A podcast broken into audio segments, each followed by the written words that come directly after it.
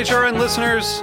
As we celebrate our 15th year, we are deepening our commitment to giving voice to the next generation of food systems storytellers, and we need your help. Our internship and fellowship programs help activate new possibilities for underrepresented and underestimated young people through experiential journalism, audio engineering, and production training. Through these unique programs, HRN helps food equity stewards build essential workforce readiness skills that expand their potential and foster economic mobility. Please consider supporting these critical programs.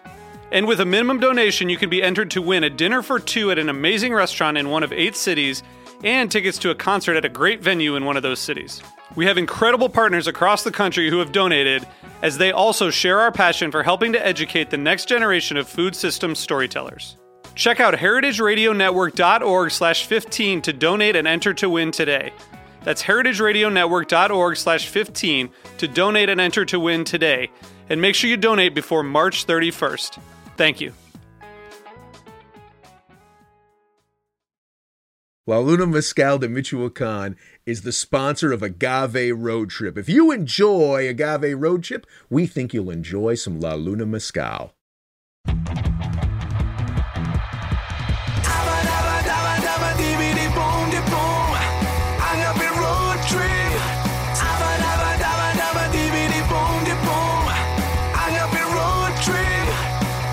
I am Lou Bank. I am Salvador Periban, nicknamed Chava Periban. And we are the Agave Road Trip. This is the wrap up edition of the Agave Road Trip podcast for season one. Agave Road Trip is a podcast that engages gringo bartenders in agave spirits uh, uh, education in rural Mexico. Yeah, they're already very engaged every time I go into a bar. Yeah, that's And fair. I see bartenders dealing with mezcal. I can see a lot of appreciation for the spirit. Man, when, actually, those same bartenders, when they're not behind the bar, when they're the other side of the bar, they are extremely engaged. It's shocking to me how much they can drink. I, I, we had this experience in Durango. Do you remember that our chauffeur, the guy was driving around us Durango, Jorge, Jorge, lovely human, Very sweet man. amazing man. horrible vehicle, great man.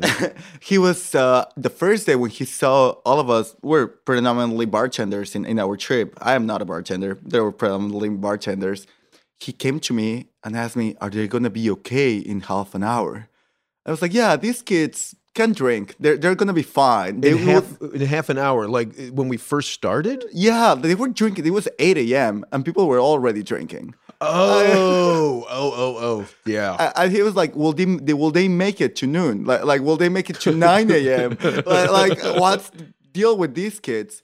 And then he realized they were strong and they were tough. They're- Uh, no, they're just accustomed to a, a Tecate IV drip. But then we stopped by some gorditas, Yeah. and the, gordi- the the the lady there asked him asked us like, "Can you take chile?" And the chauffeur jumped in there and told her. They can deal with mezcal. They can deal with sotol. they can deal with your chile, woman. Oh, that's awesome. I did not realize that. anyway, yeah, like like all I'm trying to say it's, uh, and I think agave spirits in a way don't kick them that bad. Well, uh, yeah, fair enough. I mean, it, it's it's. I think it's irresponsible to say that it's okay to drink agave spirits and like, like, uh, but I get it. Like, there's a different feeling when you drink just the neat, clean agave spirits. And and truthfully, when I go down to Mexico, like for me, I tend to start drinking at about seven a.m. and I tend to stop drinking at around eleven a.m. or noon. Um, and it like for me, it's sort of a pick me up in the morning. Yeah, because you cannot drink coffee. Yeah, I really can't. I well, I, I can. I just I don't like the flavor. I know. I get it. Like, like, we, we cannot be more different, Lou. I- yes, that's that is very accurate, Chava. Um, yeah. So uh, you know, for me, that's uh, that's my morning. That's my morning wake up call. And you know, like I think now we're talking about mornings. You made me wake up today very early to finish these episodes. I didn't And- make you. I think you're becoming an adult today, Chava. Maybe, but you know, I, I woke up being very excited because I realized we haven't spoke a lot about a lot of the stuff that we really care about. Oh, dude. like we, we've done some episodes about the basics. We're like we're just laying the the the foundation. The foundations. Yeah. But- yeah, I've, I've been thinking about that. This has been echoing in my head uh, while I'm sleeping.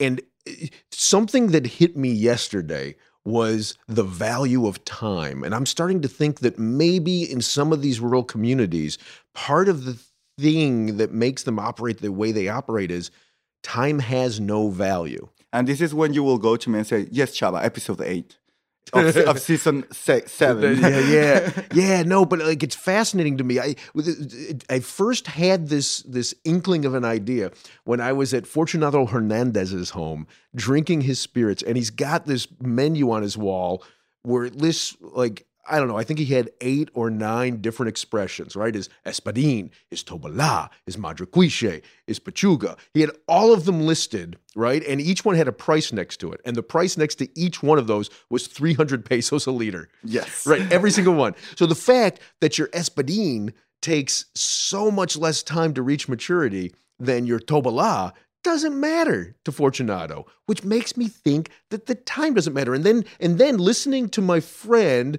Dalton, right from from Magema Latte, he did a um, an interview with uh, my other friends at the podcast Hey Hey Agave, and in that he said it was frustrating for him the first time he went to a mescalero to buy a batch to sell for his uh, subscription program, and he asked, "What's the price of one bottle?"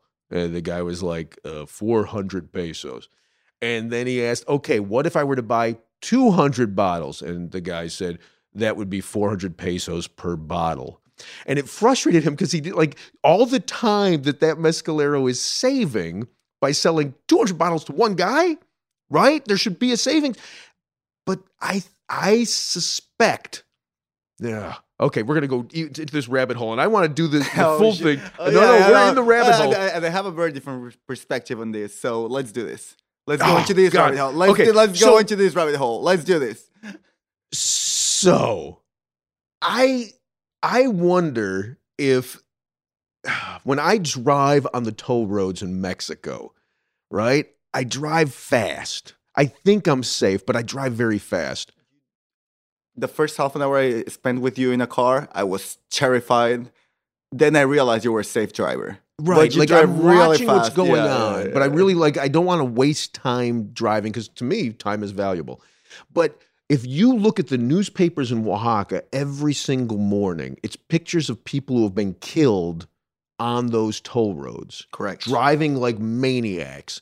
And I have this theory that for people who grow up with the concept of Dia de los Muertos, of the concept of that death is just another stage of life and that time is infinite, that that it, it, like in my world there's nothing more valuable than time. And i think in their world there's all the time in the world. Okay i'm here now and when i die i go to the afterlife and i'll come back and visit my family. I'll have all the time i'll have infinite time Yeah, I mean, like, I don't, I don't want to say that's an oversimplification of it. And of course, we're trying to do this fast and, and in a nutshell. but, uh, it- you know, I think it's, it's, it might be a little bit more complicated than that because A, we have realized that a lot of these mescaleros are not very number oriented. yes, no, that's Right, That's where like- like my head is going to the time that uh, my friend Amando said I had if I was going to bury, have him bury a gallon of uh, his agave spirits underground, um, that I would have to leave it for two years. And I dropped it off in July of I want to say 2016, and then when I visited him in December of 2017, he said it's been two years. and you know, I I know it's not been two years, but if he says I can take it, I I'll I'll take it. So I think it's it's not so much time. I think it's the calculation, calculating everything in numbers. What it's fundamentally different. It, it's just the access to how how how you how, how you count. Let's say. You know, so so I think it's a, it's an interesting theory, and I think every time the next trip that you and I take uh, through rural Mexico, visiting these men and women who make these traditional and artisanal agave spirits, I think that we should uh, ask them questions about time without being overt as to what we're getting at, and get a sense of it. Like I want, I want to ask Fortunato. Okay, so the espadín, how long does that take to mature? and wha- that's 300 pesos great so now your tobala how long does that take to mature But even more important than that, it's a lot of these agaves have different efficiencies. So if you In terms take of how uh, much of how, how the much Brix count the sugar count exactly like how much tons do I need to make how many liters. So you take a tepeztate and you need a lot more work. Forget how long did it take to mature. So you have to chop So so Three there, times but, more, But there again, it's still- time. It's still time, and, and force and muscle. and it's still three hundred pesos. Yeah, I, I have no idea. so that's like when we start thinking about uh, things for season two. That's where my head goes. Where does your head go? Oof. And I mean, we spent countless hours talking about this. For me, I, I I think I, like we've even got to the point where I, I claim that if we as normal people have access to more delicious, more complex drinks in our everyday life, probably we can have more complex, more elaborate minds.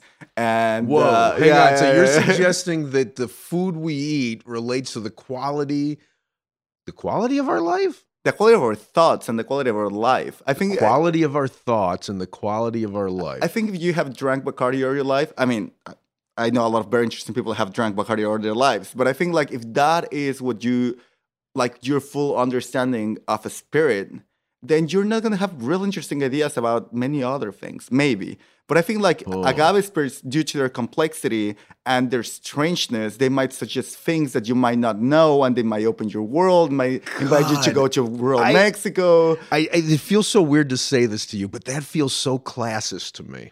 Oh so Lord! yeah, oh, so so my head goes to the uh, the woman who attended my Mezcal 101 uh, session at the 2019 Tales of the Cocktail.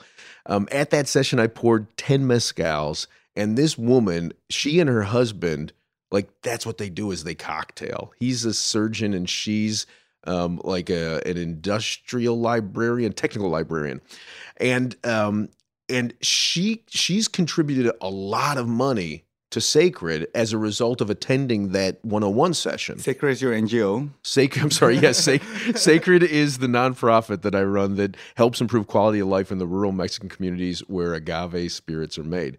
Um, so she's made a number of donations, large donations to me, and she told me that, and and she met me at that session, and she told me that her favorite spirit at that session was Zignum, was the most bland spirit that I poured. I don't think this is a woman who lacks for quality in her life.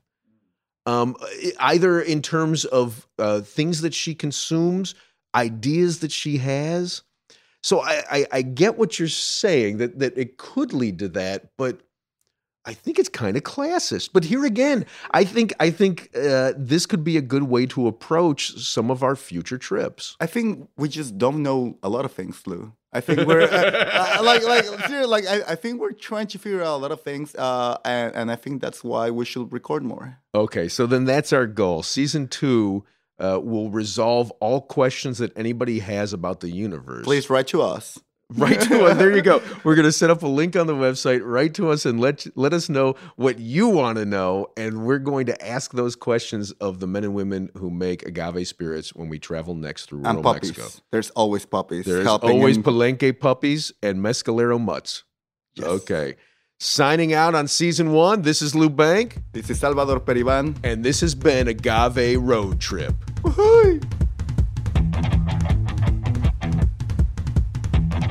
This has been Agave Road Trip, the podcast that helps gringo bartenders learn about agave spirits. The hosts are Lou Bank and Chava Periban. Sound engineering by Roy Sierra. Theme song performed by Gabriel Oliveira and Mark Rico. Become a road tripper and listen to more episodes at agaveroadtrip.net.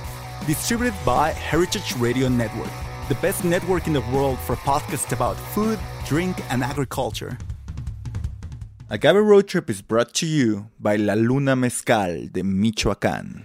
Hey Lou, I was wondering if you ever drink mezcal cocktails, and if you do, do you happen to know any secret obscure formula to make them truly delicious? Why, as a matter of fact, Chava, I have. I have tried the Cupreata Mezcal from our friends at La Luna Mezcal. Uh, so you know, it's one of it's one of my favorite, if not my favorite, of the cocktail mezcals, what people call cocktail mezcal, and it's sort of a term that I think people use uh, uh, sometimes derisively. But I gotta say, I will drink neat mezcal Cupreata from La Luna, and I also enjoy it in a cocktail. And I don't tend to drink cocktails that much. Uh, it's funny. I, I had uh, my friend uh, Michael Rubel at Estereo make some uh, cocktails for me, and I asked him to try different mezcals in them, and my favorite blind taste test was the one that had the La Luna Cupreata. Thanks for listening to Heritage Radio Network, food radio supported by you. For our freshest content and to hear about exclusive events, subscribe to our newsletter. Enter your email at the bottom of our website, heritageradionetwork.org. Connect with us on Facebook, Instagram, and Twitter at heritage underscore radio. Heritage Radio Network is a nonprofit organization driving conversations to make the world a better, fairer, more delicious place. And we couldn't do it without support from listeners like you. Want to be a part of the food world's most innovative community? Rate the shows you like, tell your friends, and please join our community by becoming a member. Just click on the beating heart at the top right of our homepage. Thanks for listening. This program is powered by Simplecast.